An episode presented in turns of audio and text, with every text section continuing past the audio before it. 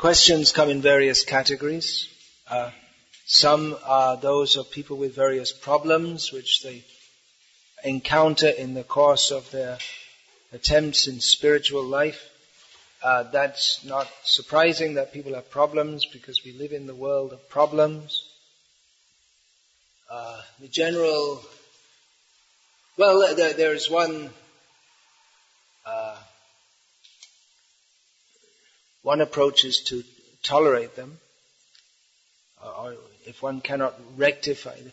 There's certain problems, there's nothing you can do about it. It's too hot in May. It's, it's, it's not comfortable.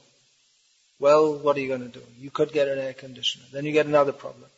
You have to suffer the, you have to oversee the installation, to pay for it, it costs a lot of money. It costs a lot of money to run it, and uh, it's very unhealthy.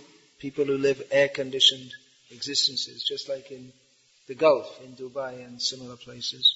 Uh, most people, especially in the summer, suffer from coughs, colds, and respiratory problems due to going from the heat to the cold, in and out, as I also.